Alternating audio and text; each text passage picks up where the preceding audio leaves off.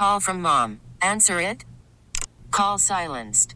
Instacart knows nothing gets between you and the game. That's why they make ordering from your couch easy.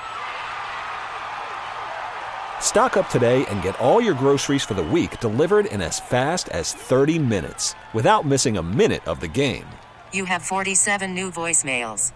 Download the app to get free delivery on your first three orders while supplies last. Minimum $10 per order. Additional terms apply. We get it. Attention spans just aren't what they used to be heads in social media and eyes on Netflix. But what do people do with their ears?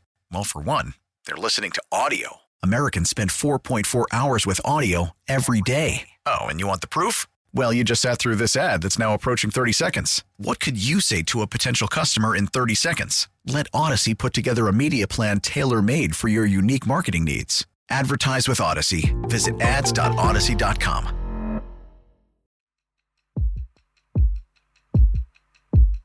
Running is not, as it so often seems, only about what you did in your last race or about how many miles you ran last week. It is, in a much more important way, about community, about appreciating all the miles run by other runners too. That's a quote from author Richard O'Brien, who put out a large book a few years ago all about New York City's iconic annual marathon. But it certainly applies to what I learned talking with our guests this week about Sunday's Chicago Marathon. You're part of an event that's so large, so multifaceted, so raucous and enthusiastic. Whether pushing themselves through all 26.2 miles of the course or conveying that intensity to people listening at home, today's guests tell me that your own preparation can only do so much, and that it's the community and energy around you through the diverse neighborhoods of this city that often give one a boost they never expected. You can feed off of that. You know, you feed off of the crowd, you feed off of people cheering for you and the flavor of every neighborhood that you run through, and that elevates you further. I'm Jim Hanke, and this week we're getting loose and limber by talking about past Chicago marathons with those in the know. Why do they do it? And why do they keep coming back? Let's get looped in, Chicago.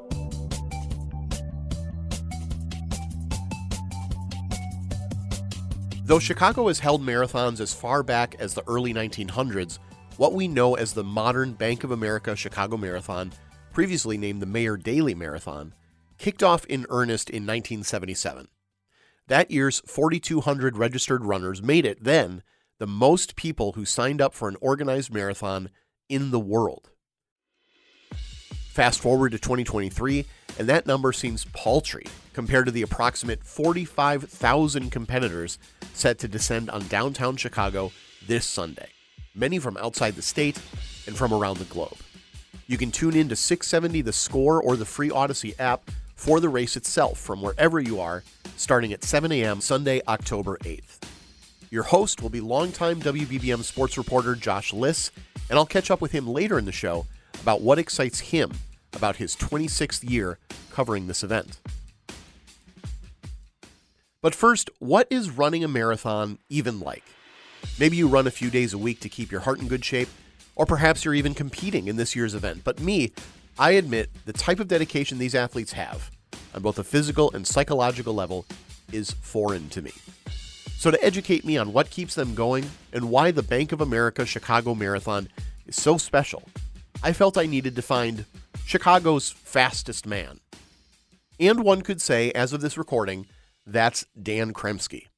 Last year, the Northside resident and Woodstock High School grad was the first Illinois competitor to cross the finish line. This will be Dan's 11th marathon in total, some of which he's ran in Osaka, Japan, as an ambassador for the Chicago Marathon. And in a look to repeat, Dan is also focused on qualifying for his third Olympic marathon trials this coming February in Orlando. Dan joined me over Zoom recently, and we began by trying to encapsulate why he feels our city's marathon stands apart. I think it, it really is an incredible tour of a world class city. Uh, there's so much energy and excitement that lines every mile of the course. And it's something that you that you feel all the way throughout. And it's a course where I know from a competitive side you can run, you know, your personal best. You can run a very fast time. But it's a uh, a marathon that brings so much to it. Uh, the whole race weekend is an incredible experience. I think more than anything, just the totality of that experience from start to finish, from the time leading up to the marathon till the celebration afterwards. So many people from so many different backgrounds come together for that that race that weekend, and it, it really is a, a one of a kind experience. Well, I want to ask you about that. A, a lot of those who place in the top 30. I did my homework. I looked at last year's list. I was like, let's find who who was the first one from Chicago to cross the finish line. And it was you. Yeah. But a lot of the people in the top 30 I've noticed are from out west. We're talking Arizona, Colorado, Washington State. Is there something in the air there or geography related that you feel brings a lot of West Coasters out to this? I myself actually spent some time living out in Oregon. And I think out there, there's just incredible terrain, incredible places to, to go for you know, for for longer runs, and and also too another component is the altitude uh, training at, at, at a higher level, maybe about seven thousand feet, to really get that uh, that altitude benefit. So there there is a, a, component of that, and I think a lot of times in midwestern cities or, or populated areas or East Coast, the, the, cities themselves might not be as conducive for for year round running uh, as it might be in, on the West Coast the climate might have something to do with that, and also kind of the, infrastructure. You know, we are fortunate in Chicago to have an incredible lakefront, a lot of great resources within the city for recreation. Before I moved out to Oregon, there weren't a lot of clubs or teams for people wanting to compete at a high level. But in the last 10 years, there really has been an advent of a lot of great competitive clubs and teams in the city that, you know, athletes have come to really elevate their performances through. But I think Chicago's catching up to a lot of those training sites out west you mentioned altitude real quick. People yeah. talk about a runner's high. Is that something you experience? Yeah, you, you kind of tap into a, a, flow state where, let's say, you, you're running at an elevated heart rate. You kind of feel this kind of wave of, I mean, people call them endorphins, but essentially like a, like a hormone rush that you just really feel an incredible amount of, of adrenaline and it just kind of flows through over the course of a run. You're just at an elevated awareness level I experienced that quite a bit running out in the lakefront path, just taking in, you know, beautiful morning in the city. You see so many people out there running. You see an incredible cityscape along the lake and just feeling tapped into that where everything just kind of really feels rhythmic and yeah, that elevated sense of awareness. And it really is something that I, I, I would vouch for as being a, a real thing. Well, what's your general approach to training? Let's let's focus on the Chicago Marathon itself what would you call the time frame in starting training for that particular marathon? What does it look like from exercise to diet to sleep? trying to get a sense of your timetable, really. Typically, for a marathon buildup, uh, it's about 12 weeks out from the race itself. Uh, so a lot of times for a Chicago Marathon, that might be late July or August. So that kind of begins that ramp up to the higher levels of training. So your weekly mileage will go up you know you're elevating your your nutrition that fuel demand that your body needs? Yeah and sleep is certainly a huge component trying to to match the the sleep to get ample recovery and where you're really asking a lot out of your body and you need to be able to provide for it. Strength work mobility work just to keep keep everything functioning at a high level. Well what about 12 to 24 hours out? Like are there any rituals or anything when you're getting down to crunch time let's say the, the day of, you know, you kind of just are, are trying to dial into a routine that, that your body is familiar with. So, you know, I, I wouldn't say do anything outside of the norm by way of, of fueling or, or eating any meals. Like, sure, you know, there's going to be an increased demand on your body the next day. So you might want to, you know, increase your carbohydrate intake by a little bit, uh, but nothing that's going to make you feel, you know, uncomfortable on race morning you know, make sure you're adequately hydrated for those 12 to 24 hours and just kind of really relax. I'd say dial into a, a, a mind space where you can focus on, you know, if it's imagery of race day or focus on, you know, uh, a, your race plan. But, you know, there's nothing you can really do that is going to, you know, make or break. Well, I should say nothing you do that make your race within 24 hours. You can do things to hurt yourself, but uh, you know, just all the training, trust in the training, trust in what you've done to get you to that point, and just follow the routine that has been successful throughout, and uh, just have confidence Yeah, I'm picturing. I don't know if you're an Office fan, but I'm picturing that scene of Michael Scott carbo loading Yeah. before the uh, before the fun run. You know, exactly. Yeah. Yeah. Eating a lot of pasta. And, right? Well, how conscious are you? You've talked about this state, kind of like this flow Mhm. state in the last couple questions. How conscious are you of your surroundings, both within the race itself, like your pace, how you're keeping up with the rest of the runners, and then also everyone around watching from the sidelines? I wonder, just like, what is the ebb and flow of your brain being aware of your surroundings doing the marathon?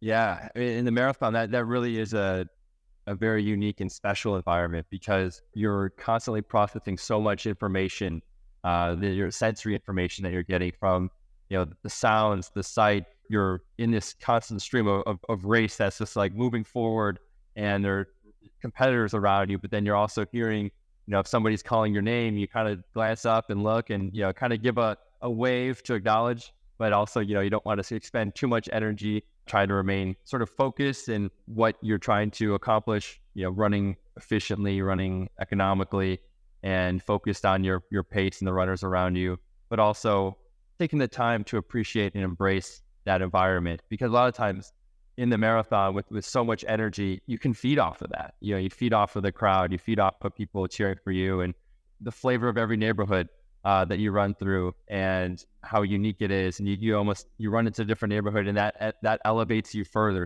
Walk me through when you learned after crossing the finish line how far you placed, and then you know knowing that you were the first Chicagoan to cross that finish line. What what feelings are are you having there? Because you know you're just trying to focus on your own game, and then Yeah. you you look at the leaderboard, you look at everything, the top fifty, and you're like, wow, I'm the fastest. I mean, you could claim for a year, right, that you are the fastest Chicagoan uh, in the in the marathon. So walk me through those feelings.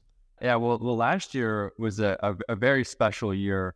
Um, it was a, a very unique experience that I had, and that I actually ended up running probably the last ten or so miles stride for stride with Emily Sisson, who set the women's American record on the day. Now, I was with a, a group of, of guys maybe halfway through, and that pack I was with kind of started to dissipate. And then Emily's pace group came through, uh, running is maybe a few seconds per mile faster than what we had been running previously. And I just latched on and decided to just, you know, follow follow Emily because she was on a, a historic pace. My body responded well to that, and I I was you know captivated in that moment by being along for the ride on that experience. I think at the, at the time I was more caught up in in having a front row seat to historic performance, and then uh, you know I, the other thing too I was being very cognizant to not uh, you know clip Emily's heels and uh, you know be infamous for any, any any you know demise of her race. But thankfully, it didn't happen. Uh, she she ran phenomenally, and I you know kind of stepped to the side while she finished, and so I was really excited to be a part of that moment. And then I think after that, uh, kind of looking through the results, I was like, oh wow, yeah, great. Uh, I I was the top uh, Illinois finisher. It's always an incredible honor. You know, something you just can carry with with pride. Um, you know, uh, it, it's a cool distinction to have for a year. And you know what? I'll try to defend again this year. uh, I was the first Illinois finisher in 2019, so that was my first time being a top Illinois finisher, which was incredible. That that day was uh, another historic day where I was just behind the world record at the time uh, with Brigid Kosgei. So I've had a couple of front row seats at some really incredible performances uh, in the Chicago Marathon. Well, that's really cool. That's something we wouldn't hear necessarily from your average pro or amateur athlete is just like, hey, I'm also happy to have a front row seat to history, you know, rather than, Yeah. uh, oh, it's all about me and my finishing time and whatever. Uh, it's got to be Yeah. amazing to, yeah, be, be in the heat of it. And, you know, in that moment, you're like, you can almost probably feed off the energy of the crowd, right? They're watching that too. Oh yeah, absolutely. Yeah, I mean, they, you know, people who have been familiar with Emily's career and, and knowing how accomplished of a runner she is, and then she was the second female uh, last year, and so just seeing seeing that top American and is her on, on a historic pace, I think a lot of the fans recognize that, and yeah, I absolutely was was caught up in that in that uh, excitement, you know. But again, I, I just want being a competitor. Also wanted to make sure I gave her ample space. That was that was top of mind for me. I like to ask people about hobbies that are rather foreign to me. Like I'm going to be honest, I have a hard time keeping up with our four year old, so I'm not running any I'm sure, marathons yeah. anytime soon. I'm naive to the whole thing. So, what's a misconception that people might have about running and about what it's like to compete in the Chicago Marathon? When you talk with people who don't run Is there something you feel you explain a lot of the time? Yeah, I think a lot of times people might think, "Oh my gosh, you just must be, you know, exhausted the whole time," and like, how can you be talking while you're running? And when you you kind of reach a point in in your training career where you find a pace that feels comfortable. I mean, it's like it's it's being it's a, it's a weird dichotomy that you're you can be comfortable while also slightly uncomfortable. But I think fellow runners can appreciate that and, and share in that that same you know feeling a sentiment that um you know that it's uh, we talked about earlier the runner's high uh you know you kind of experience that together and it's something that can kind of feed off of one another with you know like some of my my best friends are also runners here in chicago and you know it's like we we fully understand what it's like to to, to go through that training in and out and you know just to be able to celebrate that together on race day and you know can be talking to each other within the race you know we know it's a hard effort we know we're giving our best effort but uh, we can be enjoying that together and communicate that. There's a, an uplifting component to it um, where you feel a sense of, of joy and a sense of a little bit of fear. It might be a little bit of uh, you know, feel like you're, you're you're being bold and extending yourself into the deep, you know, beyond where you think you might your body might be capable of. There's a sense of excitement with that, uh, but it's, it's all these different emotions that can be wrapped into one on that race day that I think somebody who isn't a runner might not be able to fully grasp until you until you are a part of it, so you try it.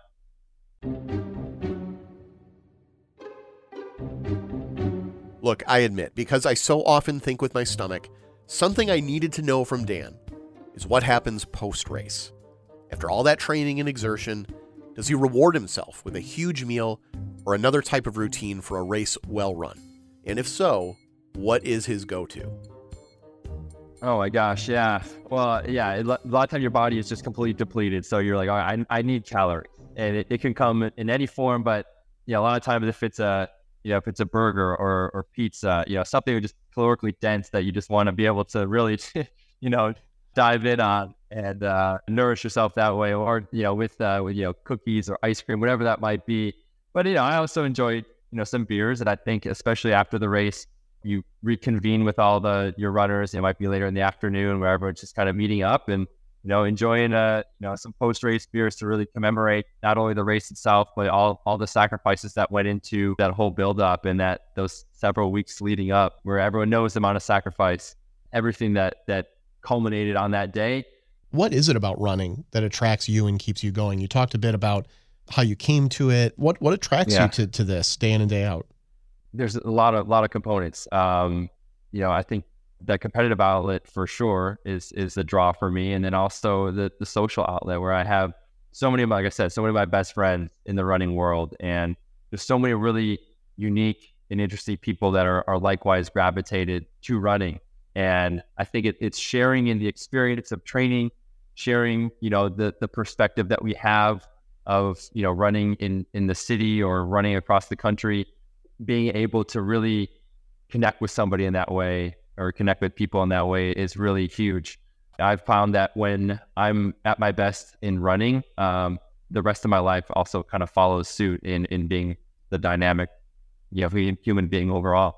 Wow, that's really cool to think about. Just to wrap up, there might be people listening at home who are running their first marathon this upcoming Sunday, and maybe there are people listening at home who are on the fence, who are like, you know, I run a couple times a week. The marathon is something I've always wanted to do, but I'm not really sure. What's your advice to them? Any parting words of advice for for folks in your experience? I mean, I'd say just really embrace the energy that you find in the city on race day. It is something that that really cannot be replicated anywhere else.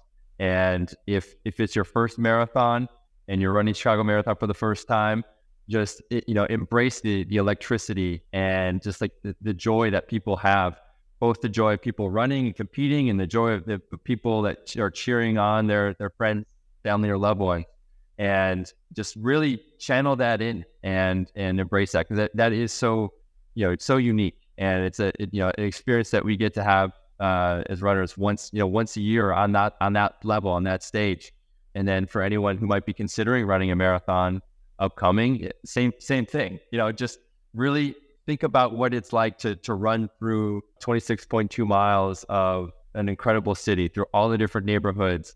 You know, get to experience so many different cultures really throughout the course of that race. You know, the different pockets of the city.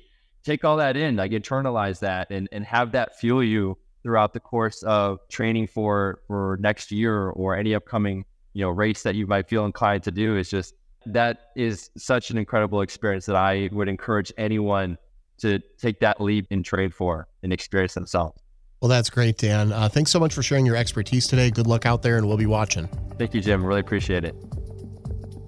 When we return, Josh Liss brings his quarter century's worth of Chicago Marathon knowledge to the table, as well as shares his own experience walking the walk, or running the run, I suppose, being a competitor after years of watching from the broadcast booth. That and more in a minute. Worried about letting someone else pick out the perfect avocado for your perfect impress them on the third date guacamole? Well, good thing Instacart shoppers are as picky as you are. They find ripe avocados like it's their guac on the line. They are milk expiration date detectives. They bag eggs like the 12 precious pieces of cargo they are. So let Instacart shoppers overthink your groceries so that you can overthink what you'll wear on that third date. Download the Instacart app to get free delivery on your first three orders while supplies last. Minimum $10 per order, additional term supply. We get it. Attention spans just aren't what they used to be heads in social media and eyes on Netflix. But what do people do with their ears? Well, for one, they're listening to audio. Americans spend 4.4 hours with audio every day. Oh, and you want the proof? Well, you just sat through this ad that's now approaching 30 seconds. What could you say to a potential customer in 30 seconds? Let Audacy put together a media plan tailor made for your unique marketing needs. Advertise with Audacy. Visit ads.audacy.com.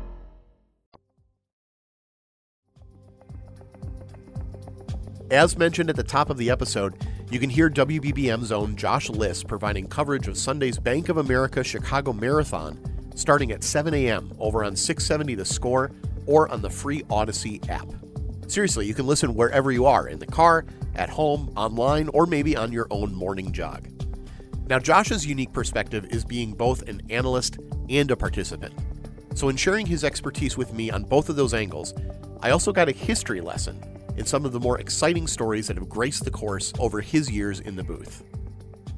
Well, you've covered 25 previous Chicago marathons. Do you recall any that stand out to you in particular, you know, stories of certain competitors during that time that you found really intriguing?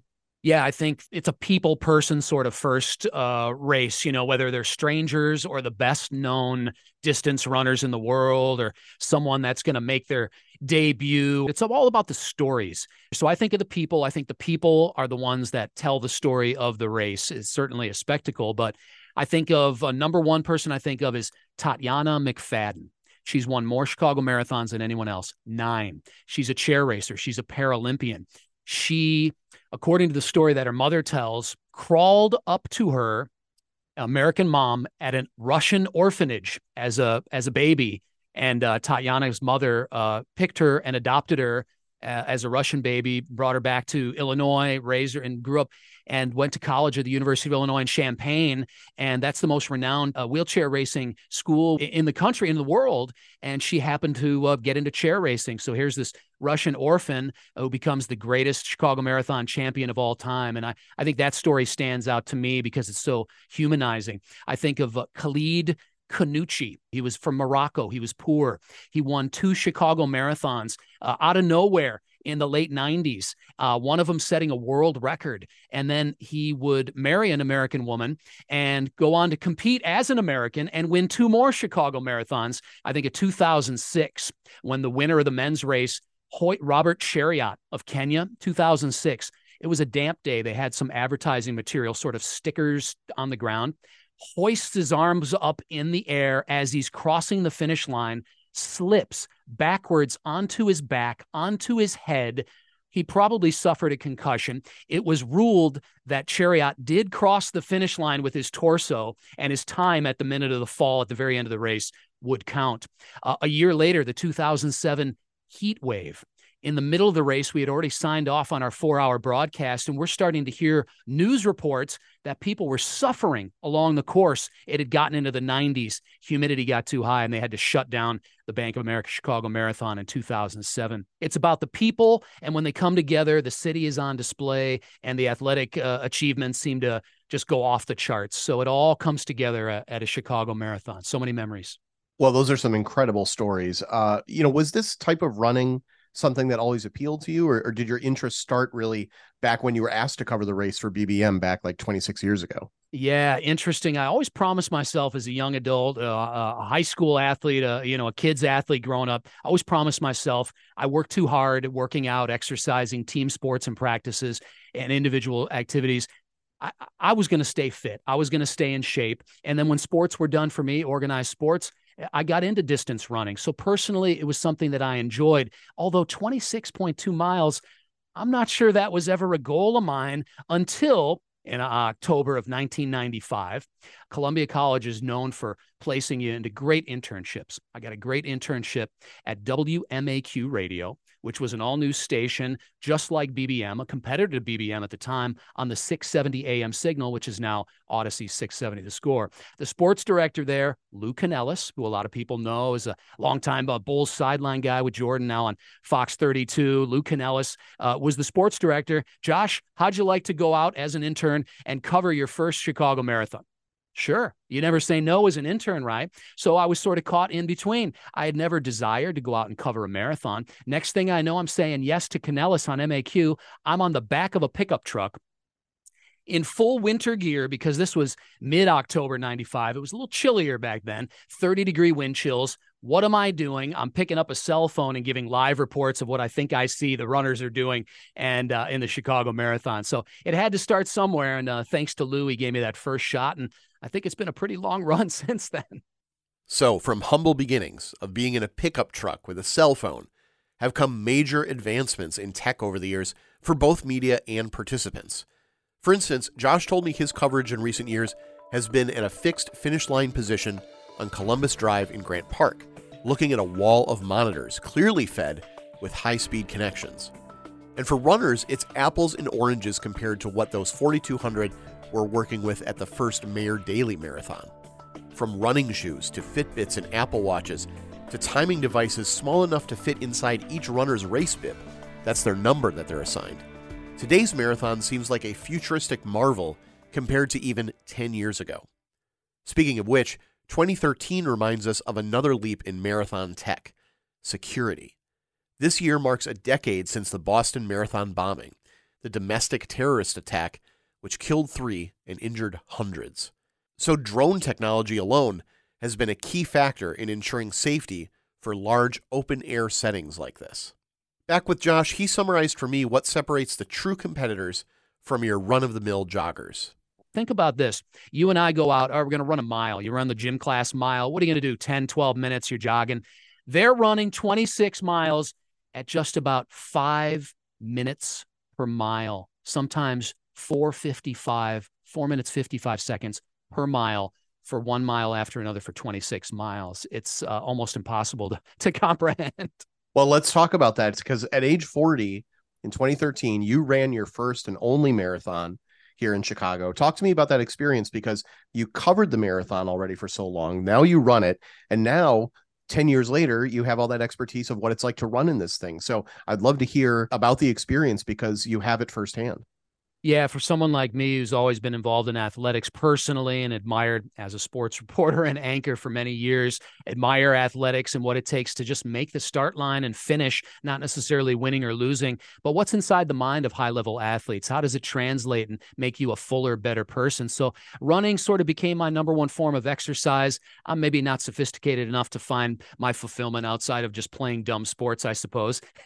Self deprecating humor there. But, you know, to be a distance runner, you put your yourself in a, in a place where you can get in touch with your emotions and talk with yourself. And it can be more than just an, a physical exercise. And so you show up at a marathon, you cover as many as I did, you get motivated to do it yourself. And I had enough fitness behind me that I knew if I trained good enough, I could toe the line. Was training uh, for most of three months, and it was very rewarding. I completed my first marathon. Uh, I think it was just over four hours. It was at three and change. I don't remember specifically, but I'm not bragging about my time. It didn't qualify for me, me for Boston, and that's fine. And it's the only marathon I've run since then uh, because I'm not maybe the most strongest uh, physically fit person. I I find my exercise in many ways, but when it got to distance running, my knees and my hips and lower back just got to the point maybe in my mid to late 40s i needed to cut down those miles and so i like to stick with some other exercise but i'll tell you something funny about when i ran in 2013 all right hey josh you're going to go out there someone else is filling in for you as the host of the show and they did great you know i'm listening to it on my headphones at the time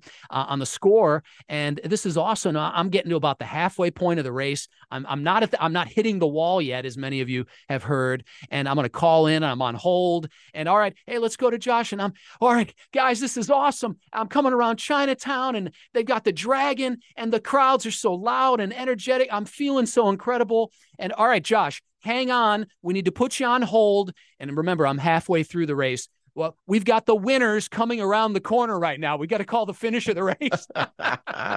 and here I am stuck at the halfway point. If that wasn't deflating or a reality check. oh my gosh. Well, you know, I've spoken with Dan Kremske. Dan is last year's highest placing Illinois resident. He lives on the yeah, north side. Amazing. And he is out to beat his personal best of 214 so that he can qualify once again for the next U.S. Olympic trials. Mm-hmm. From where you're sitting this year, that's one story. Are there any angles, kind of like what we talked about at top, any angles and stories about some of the competitors this year that interest you in particular? Oh, man, so many big names. The Olympics are in 2024 in Paris, France, Summer Games, uh, the U.S. track and field trials, which will include some of the best marathon runners in the world, some that are competing in Chicago, and I'll drop some names for you in a second. That's going to happen in Orlando in February.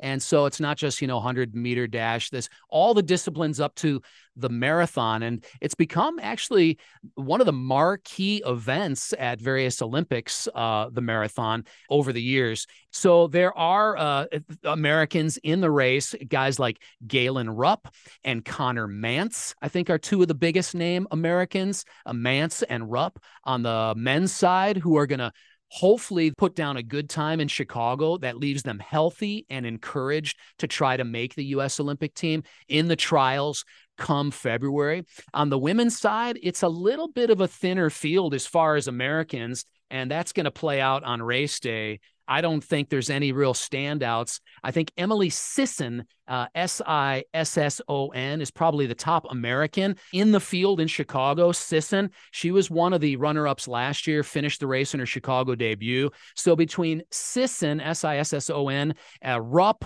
and Mantz, those are three Americans that, if someone wants to keep track of, could wind up representing the U.S. and maybe have a good chance of uh, winding up on a, an Olympic podium um, less than a year from now.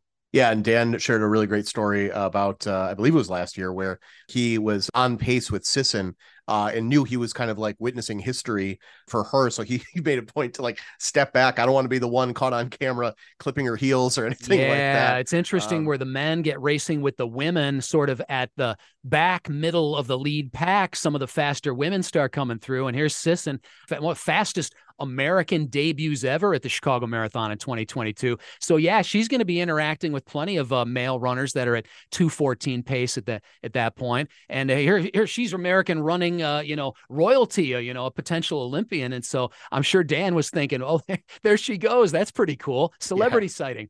Absolutely, absolutely. Well, to wrap up, what is your favorite thing about the Chicago Marathon in general? What do you tell people?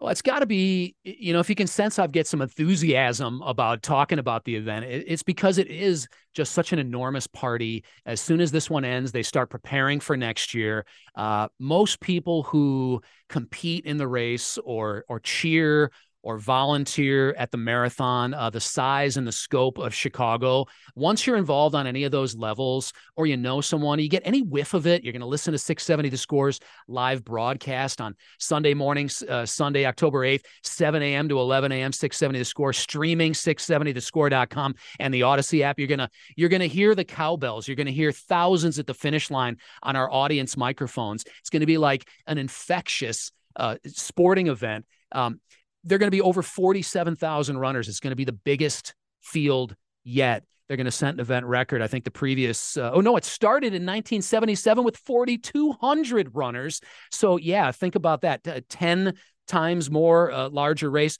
And 4200 back in 77 was largest amount of people ever to sign up for an organized marathon in the world 4200 we've grown wow. from 1977 to over 47,000 in Chicago. It's going to be one of the largest in the world outside of New York. 15,000 people just international runners coming to Chicago. Mm-hmm. 14,000 are going to be participating for charity, 29 neighborhoods, 10,000 race day volunteers, 400 course marshals, 100 pace team pacers. They the charity teams have raised almost $300 million since 2002. So these numbers are so large. They're, I'm rattling them off, not for you to comprehend, but just so they're incomprehensible. You're part of an event that's so large, so multifaceted, so raucous and enthusiastic if you get a little bit of it, whether it's from listening to our show, someone's running for someone, uh, maybe for a cancer charity or something else. you have donated. Uh, it's infectious, and I hope you, if you're listening, get a taste of the Chicago Marathon in one form or another, and I, I guarantee you, you'll want to be a part of it.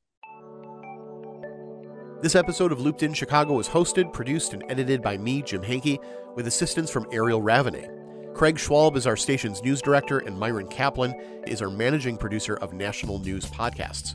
As a reminder, tune in to Josh's coverage of Sunday's Bank of America Chicago Marathon starting at 7 a.m. over on 670 The Score or on the free Audacy app. That's also where you can subscribe to our program or wherever you find podcasts.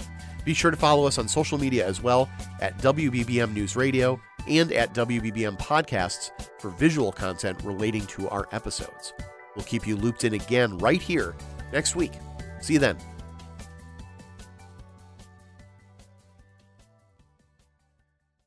Listen to every MLB game live. In the deep left center field, it is high, it is far, it is God. Stream minor league affiliates. The Midwest League home run leader. Watch the best baseball highlights and look ins on MLB Big Inning. MLB At Bat is your all in one live baseball subscription for only $3.99 per month. Deep left field, it's to go. Alvarez ties the game. Subscribe to At Bat within the MLB app today. Major League Baseball trademarks used with permission.